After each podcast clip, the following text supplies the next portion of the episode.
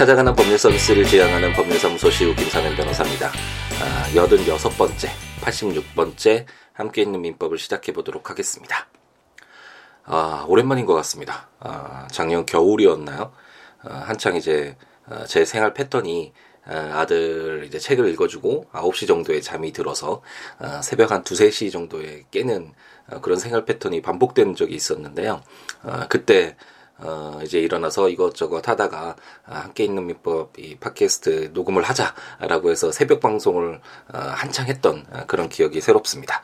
그때 어, 모두 이렇게 좀 잠들어 있는 이런 시기에 어, 정말 조용하잖아요. 어둡고 어, 이런 식에 일어나서 어, 하고 싶은 이야기들 그리고 법률과 관련된 민법과 관련된 어, 이야기를 하는 이 방송의 또 매력에 또 빠져서 한동안 목소리가 좀 잠기는 그런 단점이 있긴 했지만 아, 그래도 즐겁게 새벽 방송을 했던 것 같고 아, 그때 정말 놀랐던 게 어, 이렇게 새벽 방송을 녹음한 뒤에 이렇게 아, 그 팟캐스트에 올리면 어, 그 몇십 분이 바로 그 새벽 시간에 이제 다운을 받아서 어, 들으시는 거를 확인할 수가 있었는데 아, 정말 많은 분들이 아, 정말 그 시간대가 다양하게 에, 주무 뭔가 많은 분들이 잠들어 있는 시기에도 아, 정말 깨어 계시는 분들이 많이 있구나. 아, 뭔가를 더 얻기 위해서 노력하는 분들이 참 많구나라는 생각을 아, 했었던 것 같습니다.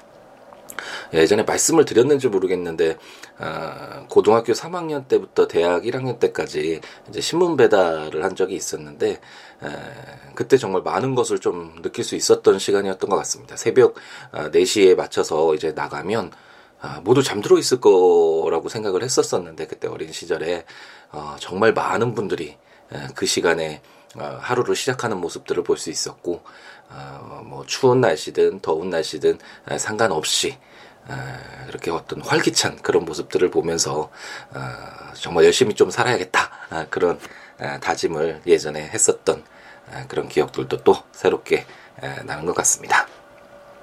어, 어떠신지 모르겠네요. 요즘 어, 각자의 삶이라고 해야 되나요? 생활이 어떠신지 모르겠는데 개인적으로는 어, 요즘에 정말 좀 편안한 삶을 어, 살고 있다라는 그런 생각이 드네요. 사건들도 어, 제가 그때도 한번 말씀드렸던 것 같은데 한번 이제 그 제가 선임한 사건들에 대해서 너무 좀 어, 이입을 많이 한다 고 어, 그런가요? 어쨌든 결과에 대해서도 스트레스를 정말 많이 받고 이렇게 걱정을 많이 하는 에, 좀 그런 에, 경향이 있는데 어, 지금 하고 있는 사건들은 좀 어느 정도 제가 원하는 방향으로 아, 흘러가고 있어서 이렇게 크게 에, 걱정되는 사건이 없어서 아, 그것도 편안하고 아, 개인적으로도 좋은 어, 친구도 만나서 뭐 이야기도 나누고 서로 어, 공감하는 음, 교감하는 아, 그런 기회들도 갖게 되고 아, 그래서 개인적으로는 어, 즐겁게 예, 하루하루 살아가고 있습니다. 여러분들은 어떠신지 모르겠네요. 아, 물론 이제는 뭐 일희일비하는 그런 어, 그런 시기는 지났지만 어쨌든 에, 어, 어쨌든 지금 어떤 느끼는 이런 행복감, 편안함 어, 소중히 여기고 어, 괜히 앞으로 있을 물론 계속 행복이 지속되지 않을 것이다라는 걸 알고 있 긴 하지만 어, 이런 것 때문에 지금 가지고 있는 소중한 것들을 음, 괜히 좀 평안 평화한다 그럴까요? 괜히 그럴 필요는 없잖아요. 어, 감사히 여기고 어, 소중히 하는 것도 중요할 것 같습니다. 그러면 음, 이제 함께 있는 민법으로 들어가서 한번 민법을 아, 한번 이제 이번에 질권과 관련된 규정들을 읽을 차례잖아요. 지난 시간까지 이제 담보 물건으로서 유치권 과 관련된 규정들을 아, 모두 읽어보았고 이제 담보 물건의 두 번째, 2번 타자라고 할 수 있는 아, 질권 규정들을 읽어보도록 하겠습니다. 제가 공부를 할 때 개인적으로 질권이 상당히 어렵더라고요. 이게 어, 딱 머리에 어떤 그 체계가 잡히지 않는다라고 할까요? 그 내용이 상당히 좀 어렵게 느껴졌었는데 어, 아마도 이 동산질권하고 또 권리질권이라고 해서 어, 물론 실 어쩐 이 현실에서도 뭐 질권 그렇게 많이 사용되지가 않고 있고 어, 이렇게 동산질권과 권리질권이 약간 어, 성격이 다르기 때문에 어, 이것들을 어, 좀 이해를 하는데 처음에 많은 음, 어려움이 있었던 것 같고 어, 그 사법고시 준비를 할 때도 상당히 부담스러웠던 아, 그런 부분이 아니었나라는 생각이 듭니다. 한번 질권과 아, 관련된 규정들을 아, 차근차근 한 점씩 읽어 나가면서 왜 김사면 변호사가 어렵게 생각했을까? 어떤 부분이 어려울까라는 것도 한번 어, 생각을 해보면서 차근차근 읽어 어, 나가보도록 하겠습니다.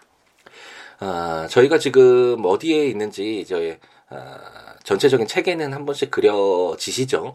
어, 우리 민법은 판택된 시스템으로 어, 책 어, 시스템을 어, 채택하고 있기 때문에 어, 민법에 공통적으로 적용되는 내용들을 어, 민법 총칙이라는 어, 그런 편에 어, 담아두고 있고 저희가 이제 민법 총칙을 모두 읽어보았죠.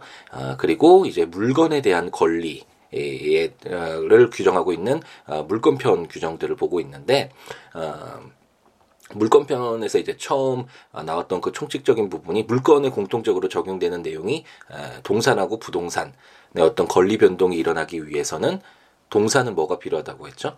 그 시계 같은 것은 뭐 소유권이 시계를 팔았다고 생각했을 때 그냥 내가 너 시계 살게 그래 나는 너 내 시계 팔게 이런 이야기로 끝나는 것이 아니라 이 시계를 인도에서 건네줘야지 그런 권리 변동이 생긴다고 했죠 소유권이 변동된다 라고 생각하시면 되겠고 부동산의 경우는 어떻다라고 했죠 바로 등기 제도를 채택하고 있기 때문에 등기가 반드시 있어야만 그러니까 내가 어떤 건물을 산다고 했을 때 돈을 다 지급했다 그렇다고 해서 저 건물 내 거야라고 이야기할 수 있는 것이 아니라 아, 등기를 반드시 아, 해야지만 아, 소유권이 내 것이 된다. 라는 그런 내용도 읽어보았고, 어, 그리고 이제 각계의 기본적인 물건들이 뭐가 있는지를 한 번씩, 어, 그 규정들을 저희가 읽어보았는데, 첫 번째 타자로 나왔던 게, 어, 물건을 사실상 지배하고 있는, 어, 그런 권리인, 어, 점유권을 저희가 읽어보았죠.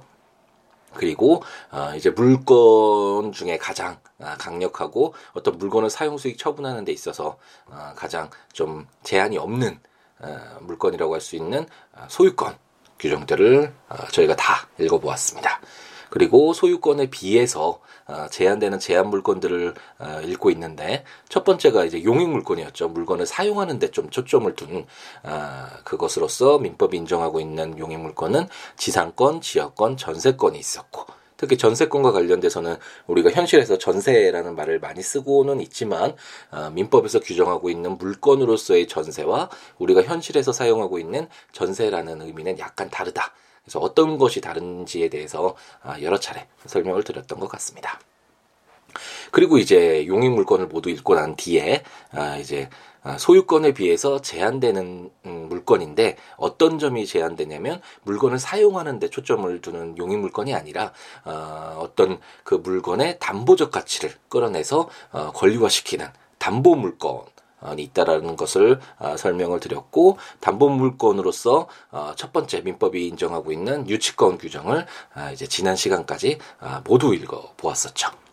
어, 유치권이라는 것이 어떤 것인지 어, 이제 어느 정도 내용을 이해를 하시겠죠. 그 갑돌이와 울돌이 그 예를 생각하시면 유치권은 쉽게 그래도 어느 정도 어, 이해가 되실 거라고 생각이 드는데 갑돌이가 시계를 맡겼는데 수리를 맡겼는데 을돌이가 시계를 수리를 다 하고 시계 수리비를 받아야 하잖아요. 그 채권이 발생을 했잖아요. 그런데 갑돌이가 그 시계 수리비를 지급하지 않았을 때 그 시계 를 어, 유치할 수 있는 점유하면서 유치할 수 있는 권리가 바로 유치권이다. 라는 설명을 드렸고 담보 물건이기 때문에 용익 물건이 아니잖아요. 용익 물건이라면 이 시계를 어떻게 사용할 것인가, 얼마나 사용할 것인가, 뭐 이런 내용들이 주가 되겠지만 용익 물건이 아니라 담보 물건이기 때문에 어떤 사용한다라는 그런 측면보다는 이 시계를 어, 점유하고 있는, 유치하고 있는 이 시계를 가지고 어떻게 자기의 채권을 어, 반환받을 수 있을 것인가, 보존할 수 있을 것인가와 관련된 그런 내용들이 어, 유치권에 규정되어 있다라는 것을 저희가 한번 읽어보았고 앞으로 이제 질권과 어, 저당권 남아 있는 이제 담보 물건 두 가지 어, 제도를 읽어볼 때도 그런 취지에서 한번 봐야겠죠. 아, 담보하는 것이구나. 내 채권을 어, 보전하기 위해서 담보하기 위해서 인정되는 권리가 바로 유치권, 질권, 저당권이구나. 그럼 그 내용도 어떻게 내 채권을 이 담보물을 통해서 어, 보전하고 반환받을 수 있을 것인가? 라는 그런 측면에서 어, 규정들을 읽어봐야 되겠구나 그런 내용이 담겨 있겠구나라고 생각하고 어, 접근하시면 어, 될것 같습니다. 그럼 이제 질권을 한번 읽어, 읽어보죠. 어, 여러 차례 말씀드렸듯이 어, 특히 이 물건과 관련돼서는 첫 번째 어떤 새로운 물건이 나왔을 때 어, 뭐, 유치권의 내용, 뭐, 지상권의 내용, 이런 식으로 해서 그 첫 번째 그 내용 부분이 규정이 되어 있었잖아요. 이 내용을 통해서, 아, 이런 권리가 어떤, 어, 취지에서 인정되는 권리, 권리구나 라는 것을 짐작해 볼 수 있다 라고 어, 설명을 드렸던 것 같은데 예, 동산 질권 이제 동산 질권과 음, 권리 질권 이제 차차 읽게 되겠지만 어, 이 질권과 관련돼서도 처음 읽게 되는 329조가 아, 동산 질권이란 어떤 것이구나라는 것을 어, 미루어 짐작할 수 있게끔 아, 그런 내용들이 담겨져 있겠죠. 이런 전제에서 한번 읽어보도록 하겠습니다. 제 329조는 동산 질권의 내용이라는 제목으로 동산 질권자는 채권의 담보로 채무자 또는 제3자가 제공한 동산을 점유하고 그 동산에 대하여 다른 채권자보다 자기 채권에 우선 변제를 받을 권리가 있다라고 규정하고 있습니다. 어, 유치권하고 거의 비슷하다라는 그런 느낌이 들죠. 어, 채권의 담보로 어, 동산을 점유하면서 그 동산에 대해서 어, 자기 채권의 어떤 우선 변제를 받을 권리가 있다라는 내용을 보면 아 유치권하고 어, 유사하구나. 라는 생각이 좀 드실 거고 아 이것도 내 채권을 어, 담보하기 위해서 인정되는 권리가 바로 그 질권이구나 라고 생각하시면 될 것 같은데 어, 이 동산 질권과 관련돼서도 어, 예로 들어드리면 이제 갑돌이가 돈이 너무 필요했던 거죠 갑자기 급전이 필요해서 어, 돈이 많았던 친구인 을돌이에게 찾아가서 어, 이 시계를 어, 이제 담보로 맡기고 어, 자기의 어떤 돈을 빌렸다라고 어, 한번 해보죠. 그러면 이제 갑돌이로서는 어, 채무자가 되겠죠. 그리고 을돌이는 돈을 빌려준 채권자가 될 것이고, 그럼 채무 채권자인 을돌이로서는 돈을 빌려줬는데 갑돌이로부터 돈을 어, 어떤 반환받을 어, 담보가 필요할 수 있잖아요. 그렇기 때문에 갑돌이가 어, 건네주었던 그 시계, 갑돌이 시계가 어, 담보로서 담보물로서 어, 이제 기능하게 되는 것이고 바로 이랬 이런 이런 어떤 상황이 발생했을 때 어, 을돌이에게 인정되는 그 어, 시계, 갑돌이 시계를 어, 점유하면서 어, 자기의 채권, 제가 자기가 빌려주었던 대여금 채권을 어, 반환받을 수 있는 담보로서의 에, 권리가 인정되는데 그것이 바로 어, 질권이다. 특히 동산 동산과 관련된 동산 질권이다라고 생각하시면 될 것 같습니다. 그럼 여기에서 어, 그럼 유치권과 무슨 차이가 있느냐? 유치권에서도 울돌이가 갑돌이 시계를 유치하면서 점유하면서 어, 시계 수리비 받을 때까지 어, 유치할 수 있는 권리가 있지 않았느냐? 그럼 이 동산 질권의 경우에도 어, 갑돌이가 시계 건네줬고 울돌이가 돈 빌려주면서 그 자기 빌려준 그 채권을 반환받을 때까지 그 동산을 어, 이제 점유한다라는 점에서 뭐가 아, 틀리냐라는 의문이 들 수 있겠죠. 아, 유치권은 한번 다시 되돌아가 볼까요? 320조에서 어떤 내용이었죠? 타인의 물건을 점유한 자는 그 물건에 관하여 생긴 채권이 뭐 변제액이 있는 경우에는 변제를 받을 때까지 그 물건 또는 유가 증권을 유치할 권리가 있다라고 규정되어 있다라는 거 어, 기억이 나시죠? 가장 큰 차이점이 뭐죠? 제가 음, 지난번이었나요? 설명을 드리면서 어, 이 유치권이 인정되기 위해서는 아, 이 유치권에서 규정하고 있는 요건들을 충족해야 된다라고 설명을 드렸었던 것 같은데 이 유치권에서는 그 물건에 관하여 생긴 채권이잖아요. 그렇기 때문에 만약 을돌이가 100만 원을 그냥 예전에 갑돌이에게 빌려줬다라고 하더라도 그 채권을 가지고 갑돌이가 시계 수리를 맡긴 그 시계를 점유했을 때 유치권이 바로 인정된다라고 어, 인정되지 않는다라고 설명을 드렸었죠.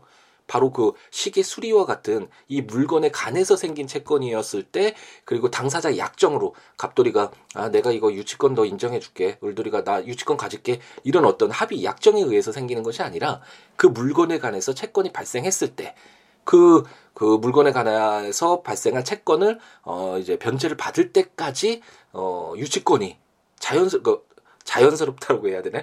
어, 법정으로 인정되는 권리죠.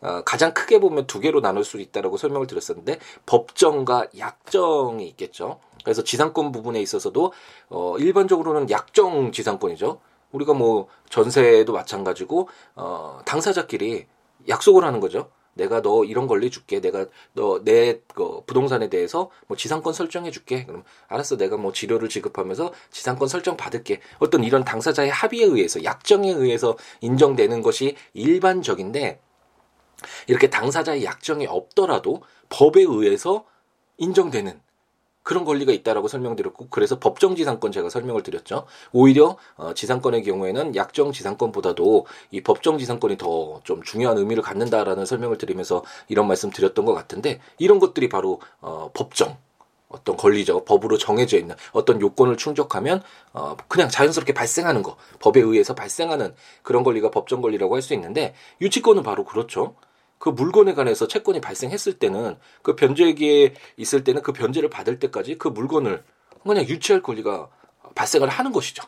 뭐 당사자의 의사, 아, 약정이 필요한 것이 아니게 되겠습니다. 하지만 질권의 경우에는 내가 돈을 빌리면 갑돌이가 어, 돈을 빌리면서 그 시계를 자기의 시계를 동산을 어, 건네줘서 이걸 질권으로 하겠다.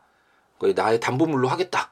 라는 그런 의사를 어, 표시하고 울돌이도 그걸 받아들이고 이걸 담보물로 하면서 자기의 어떤 그 대여금 그걸 갑돌이에게 돈을 건네줬을 때 이렇게 인정되는 어떤 약정된 권리라고 할 수 있겠죠 질권은. 어, 그게 바로 유치권과 질권의 가장 큰 차이라고 할 수 있을 것 같고 어, 비록 어떤 물건을 어, 점유하면서 자기의 채권을 어, 반환받을 때까지 변제받을 때까지 어, 점유할 수 있는 그 물건을 어, 내가 가지고 있는 어, 그런 점에서는 어느 정도 동의를 하지만 유치권의 경우에는 어, 그 물건에 관해서 생긴 채권이어야 된다는 좀 한정된 어, 그런 제한된 요건이 있고 어, 그런 요건을 충족하면 어, 법적으로 이렇게 인정되는 권리가 바로 유치권인데 인데 반해서 어, 질권의 경우에는 어, 뭐 어떤 그 물건에 관해서 생긴 채권이라든지 뭐 이런 어떤 제한은 없고 어, 당사자가 어, 어떤 동산 그 갑돌이가 시계를 이걸 질권으로 설정한다는 의사를 가지고 어, 맡기고 인도하고 어, 을돌이는 그 시계를 받, 받은 뒤에 이것을 담보물로 해서 어, 뭐 채권을 어, 대여금을 돈을 갑돌이에게 건네주는 이런 어떤 약정에 의해서 생기는 아, 그런 아, 담보 물건이 바로 아, 질권이다. 특히 지금 저희가 읽고 있는 내용은 동산 질권이다. 동산을 아, 담보물로 하는 동산 질권이다라고 아, 설명 아, 이해를 하시면 될 것 같습니다.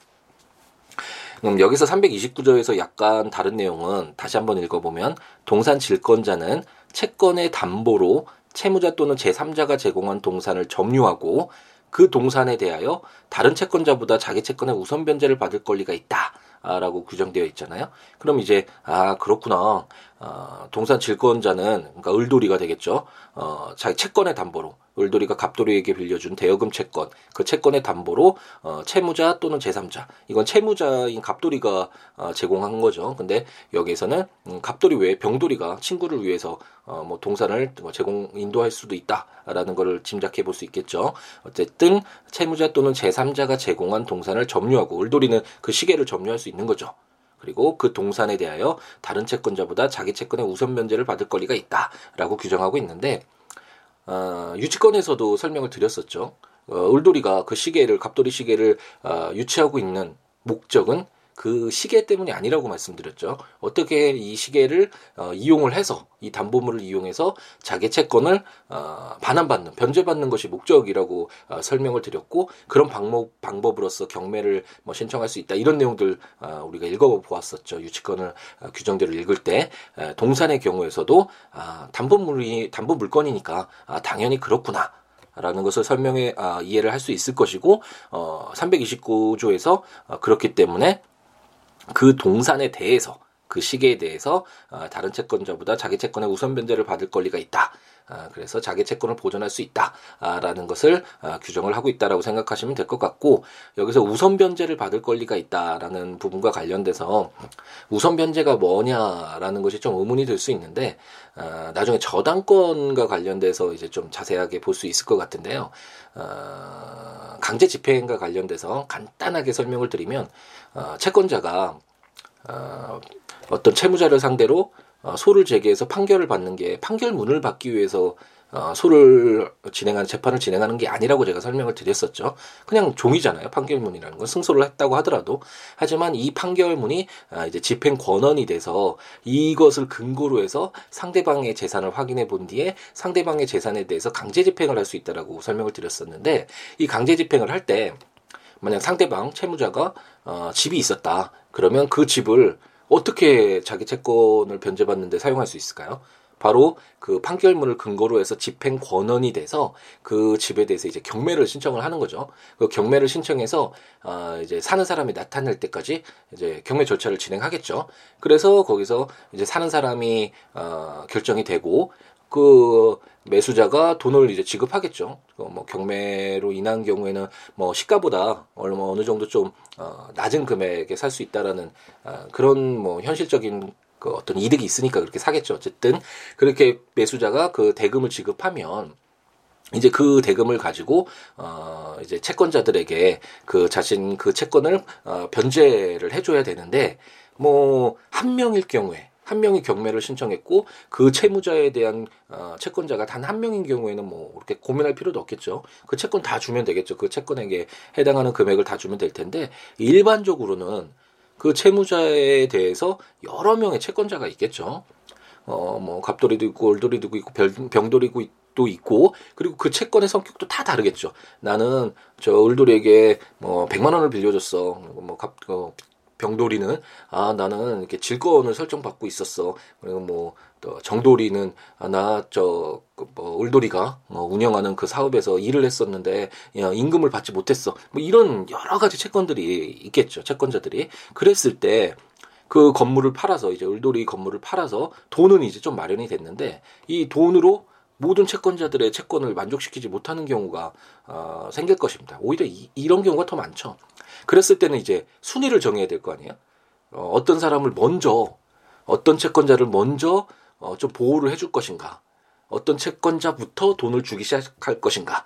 그게 바로 이제 배당이라고 할 수 있는데 그때 아, 이제 인정되는 게 어, 우선 변제권이라는 것이 있습니다. 이제 좀 나중에 집행법 같은 것들을 자세하게 봐야지 이해가 좀 더 쉬우실 텐데 제가 들었던 예에서는 만약 딱 생각을 해봐도 어, 임금 채권자 어, 이제 근로를 해서 자기가 노동을 해서 어, 임금을 받아야 되는데 임금을 받지 못한 경우에 좀 사회적으로 봤을 때도 보호해 줄 필요가 있겠죠.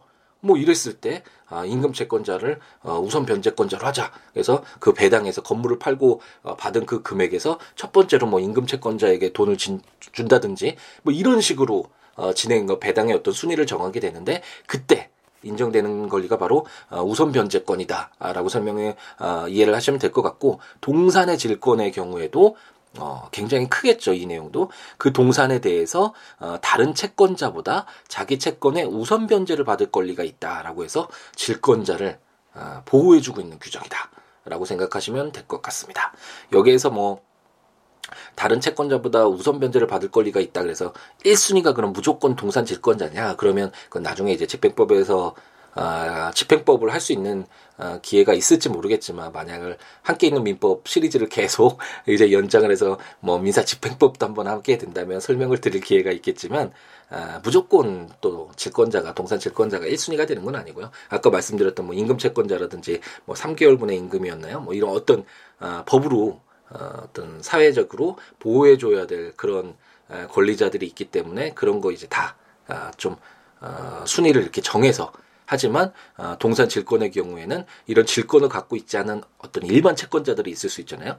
뭐 갑돌이는 어, 아, 을돌이는, 을돌이가 빌려줬죠. 을돌이는 이제 동산질권, 갑돌이의 어떤 시계를, 질권을 설정받고, 어, 돈을 빌려준 채권자라고 한다면, 그리고 병돌이는 갑돌이에게 뭐 어떤 질권을 설정받지 않고 그냥 100만 원을 빌려줬다라고 한번 가정을 해보죠. 이랬을 경우에는, 뭐 이 시계를 이제 경매를 해서, 아, 이제 금액을 배당할 때는 이 아무런 어, 질권을 설정받지 않은 일반 채권자인 아, 병돌이보다는 아, 동산 질권을 설정받은 아, 이제 을돌이가 우선해서 먼저 자기 채권을 다 반환받고 남은 돈을 이제 병돌이한테 아, 남는 금액에 따라서 지급하게 된다. 그것이 바로 우선 변제권이다. 우선 변제를 받을 권리가 바로 그런 것이다.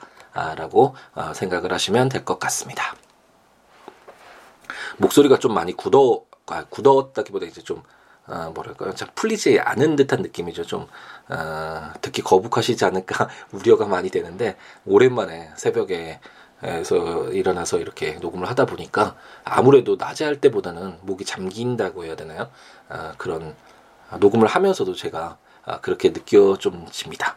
예, 어떻게 들리실지 모르겠는데 어쨌든 개인적으로는 그래도 기분이 좋네요. 오랜만에 아, 새벽에 일어나서 또 이렇게 음, 녹음을 하고 여러분에게 어떤 이야기를 전해준다라는 그런 느낌을 가, 아, 갖게 되니까 아, 기분도 좀 상쾌하고 뭔가 좀 열심히 또 아, 살아간다라는 그런 느낌도 들고 그래서 어쨌든 기분은 아, 좀 좋습니다. 그럼 이제 제 330조를 한번 볼까요?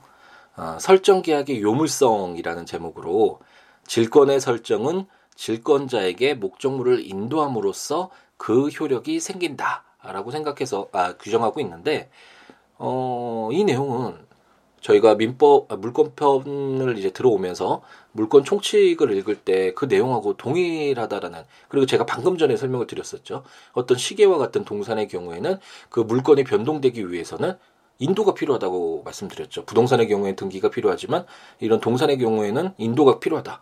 그런데 질권에서 보니까 질권의 설정은 이것도 물건이 변동되는 거죠. 어, 질권자에게 목적물을 인도함으로써 그 효력이 생긴다. 당연히 인도를 해야지만 물권 변동의 효력이 발생하는 것이 맞는데 어, 이 물권에서는 제 330조에서는 어, 설정 계약의 요물성이라는 제목으로 어, 목적물을 인도함으로써 그 효력이 생긴다라고 어, 규정을 하고 있는데 그래서 이 규정을 어떻게 해석할 것이냐 그러니까 여러 뭐 어, 학자분들의 경우에는 교수님들의 경우에는 다양한 의견을 내놓고 계시죠. 뭐 이거 필요 없는 규정이다라고 해석할 수도 있을 것이고 어떤 어, 질권의 에, 질권의 경우에는 반드시 그 어떤 동산을 인도받아서 어, 점유를 하는 것이 필수적 요건이기 때문에 뭐 필요한 규정이다. 뭐 이런 여러 가지 뭐 어, 견해가 있을 수 있는데 어, 함께 있는 민법은 그렇게 깊이까지 들어갈 필요는 없을 것 같고 어쨌든 질권을 어, 설정받기 위해서는 그 목적물을 인도받아야 된다라는 거. 어, 갑돌이가 을돌이에게 그 돈을 빌리면서 자신의 채권을 어, 인도를 해서 질권을 설정해야지 을돌이가 질권을 갖게 되는 거잖아요. 어, 어떤 이 질권의 어떤 권리의 어, 내용으로서 본다면 당연히 어, 어떤 그 목적물, 그 질권 어, 설정의 어떤 목적물, 그 시계가 어, 갑돌이에서 을돌이로 인도돼야지만 어, 질권이 어, 발생한다, 효력이 생긴다라고 가볍게 이해하고 어, 넘어가시면 될 것 같습니다. 그럼 이제 오늘의 마지막 제 331조를 한번 읽어볼 텐데요. 질권의 목적물이라는 제목으로 질권은 양도할 수 없는 물건을 목적으로 하지 못한다라고 규정하고 있습니다. 어, 뭐 상식적으로 생각을 해봐도 어, 양도할 수 없는 물건을 질권으로 한다라는 게 사실 맞지 않겠죠. 양도를 할 수 있어야지 갑돌이가 자기의 그 물건을 을돌이에게 이제 인도를 하고 양도할 수 있, 있으니까 그것을 이제 점유를 하면서 을돌이가 점유하면서 어 질권 어떤 자기 채권의 어, 담보로 삼는 것이 어 이런 어떤 기본적인 또 토대 에서 이루어지는 인정되는 권리가 바로 질권인데 그렇기 때문에 당연히 양도할 수 없는 물건을 목적으로 하지 못한다라는 건 당연하겠다라고 생각이 드실 수 있는데 뭐 예를 들어봐서 어, 이제 갑돌이가 그 시계 자기네 시, 자신의 시계를 에, 이제 질권을 설정을 하려고 하는데 그 시계에 어, 좀 위험한 성분이 들어 있어서 그 시계를 아, 이제 제조하거나 뭐 이렇게 판매하거나 양도한다라는 걸 금지하는 뭐 어떤 법률이 있었다고 한번 가정을 해보죠. 뭐 이런 법률은 이런 하나의 시계만을 위한 법률은 없겠지만 어쨌든 이렇게 가정을 한번 해보겠습니다. 그랬을 때는 이 시계가 지금 양도되고 판매되고 거래가 될 수 없는 시계잖아요. 근데 그런 시계를 갑돌이가 을돌이에게 맡긴다고 하더라도 질권을 설정한다고 하더라도 을돌이로서는 그 시계를 가지고서 나중에 자기 채권을 어, 변제받을 수 있는 기회가 없게 되겠죠. 그 시계가 어, 양도할 수 없는 물건이기 때문에 어, 당연히 예, 그렇기 때문에 331조는 질권의 대상이 되기 위해선 질권의 목적물이 되기 위해선 어떤 채권을 담보하기 위한 아, 그런 물건으로서 인정되기 위해서는 양도할 수 있는 그런 물건이어야 된다라는 점을 아, 확인해주고 있다라고 생각을 하시면 아, 될 것 같습니다. 그러면 오늘 이제 질권 어, 담보물권에 민법에서 민법에서 인정하고 있는 어, 담보물권으로서 2번 타자인 어, 질권 규정들을 시작을 했는데 어, 이제 차차 보시면 알겠지만 어, 동산 질권의 경우에는 그래도 유치권과 뭐 어느 정도 유사하고 그래서 유치권에서 저희가 읽었던 그런 내용들을 되새기면서 보면 어느 정도 이해가 좀 되는데 이제 걸, 동산 질권을 마무리 짓고 나면 이제 권리 질권이라고 해서 지금 저희가 동산 질권을 읽으면서 확인한 것은 아 물건 어떤 동산을 시계와 같은 이런 동산을 아 내가 아, 질권으로 설정받아서 내 채권 반환받을 때까지 변제받을 때까지 아, 점유하는 거 내가 가지고 있는 거 아, 이런 것이구나 거라는 것을 이해할 수 있었는데 이제 어, 권리 질권의 경우에는 이제 권리잖아요. 여기에서 이제 권리는 나중에 말씀드리겠지만 채권을 생각하시면 되는데 내가 100만 원의 어떤 채권이 있었다라고 했을 때 그그 그 권리 그 채권도 이런 질권으로 될 수 있다라는 어, 그, 그런 점에서 상당히 좀 어려운 부분이 있고, 아, 그래서 제가 공부를 할 때, 한참 공부를 할 때, 에, 어렵게 느끼지 않았나라는 그런 생각이 드는데, 우선은 동산 질권을 통해서 좀 더 확실하게 질권이란 것이 어떤 것이다. 라는 점을 체계를 어, 잡은 뒤에 아, 이제 다음에 아, 이제 권리질권과 읽어 나가면서 왜 이렇게 권리질권을 인정을 하는지 왜 질권이라는 이런 명목하에서 어 이렇게 규정을 하고 있는지와 관련된 내용들도 한번 아, 하나 둘씩 살펴보도록 하겠습니다. 예, 이제 한 주의 음, 중간이라고 해야 되나요? 수요일 이제 아침이 시작되고 있는데 다들 어떻게 이번 한 주 시작하셨고 어떻게 채워가고 계신지 궁금하네요. 아, 또 제가 또 새벽에 하다 보니까 또 그 흐름을 놓쳐서 항상 이 이건 마지막 멘트였죠. 이제 끝날 때 해야 되고 중간에 소개해 드리는 것으로 아, 그 내용을 빼먹었는데 어쨌든 함께 있는 민법 어, 들으시면서 법률 조문들 아, 한번 보면서 듣고 싶다라고 생각하시는 분은 아, 국가법령정보센터 인터넷 사이트에 들어가셔서 거기 모든 우리나라에서 시행되고 있는 법률 검색해 보실 수 있으니까 아, 민법 치셔서 그 해당 조문들 읽으시고 들으시면 좋을 것 같고 제가 발간한 전자책 함께 있는 민법 민법 총칙 물권 채권 총론 편이 나와 있으니까 아, 그걸 구매하셔서 어, 그 조문과 설명들 읽으시면서 들으셔도 좋고 아니면 시우로 어, .net, siwoolaw.net 아, 블로그 제 블로그에 오셔서 거기에 이 조문들과 설명들이 있으니까 읽어보시면서 어, 들으셔도 좋을 것 같습니다. 그 외에 저에게 연락을 취하고 싶으신 분들은 뭐 어떤 법률 자문이 됐든 아니면 개인적인 이야기들 뭐 전혀 상관없으니까 아 인연 관계를 맺고 싶으신 분은 어 시우로.net 블로그에 오셔서 글을 남겨주시거나 026959-9970 전화 주시거나 아니면 시우로 골뱅이 gmail.com 아, 이메일 주시거나 아니면 뭐 트위터나 페이스북이나 아, 시우로일 것 같은데 그 SNS를 통해서도 아, 연락을 주시면 아, 좋은 관계, 좋은 인연을 아, 맺고 함께 했으면 아, 좋겠습니다. 아까 했, 아까 했었던 그 멘트를 다시 해야 될 것 같은데 아, 네, 한 주 어떻게 채우고 계신지 에, 아, 궁금한데요. 아, 많이 연락 주시고요. 이제 수요일 아침 7월 1일이잖아요. 참 신기한 게 똑같은 날인데도 불구하고 똑같은 하루잖아요. 그런데 우리 사람들이 만들어 놓은 그 일자, 그 시간에 따라서 어, 많은 것들이 또 새롭게 느껴지는 것을 보면 아, 예, 약간 좀 신기한 생각도 듭니다. 어떤 말씀이냐면 6월 30일의 그 하루와 7월 1일의 하루는 사실 자연적으로는 똑같잖아요. 하지만 어 6월 30일에 느꼈던 것과 7월 1일 이제 7월 1일 또 새로운 한 달이 아, 시작되는 날이다. 또 어떤 이런 기분이 주어지고 아, 좀 더 열심히 아, 또 새로 한번 시작해보자 어떤 이런 의욕과 동기부여가 되는 것을 보면 좀 신기한 생각도 드는데 어쨌든 7월 1일 아, 이제 새로운 한 달이 시작되는 아, 시점이고 이제 새벽 5시를 향해서 가고 있는데 오늘 하루도 행복하게 채우시고 오늘 하루를 바탕으로 행복했던 하루를 바탕으로 7월 한 달도 정말 소중한 한 달로 아, 기억될 수 있도록 열심히 하는 우리가 되었으면 좋겠습니다. 네, 오늘 하루도 행복하게 채우시고 다음 시간에 계속 질권과 관련된 규정들을 가지고 찾아뵙도록 하겠습니다. 감사합니다.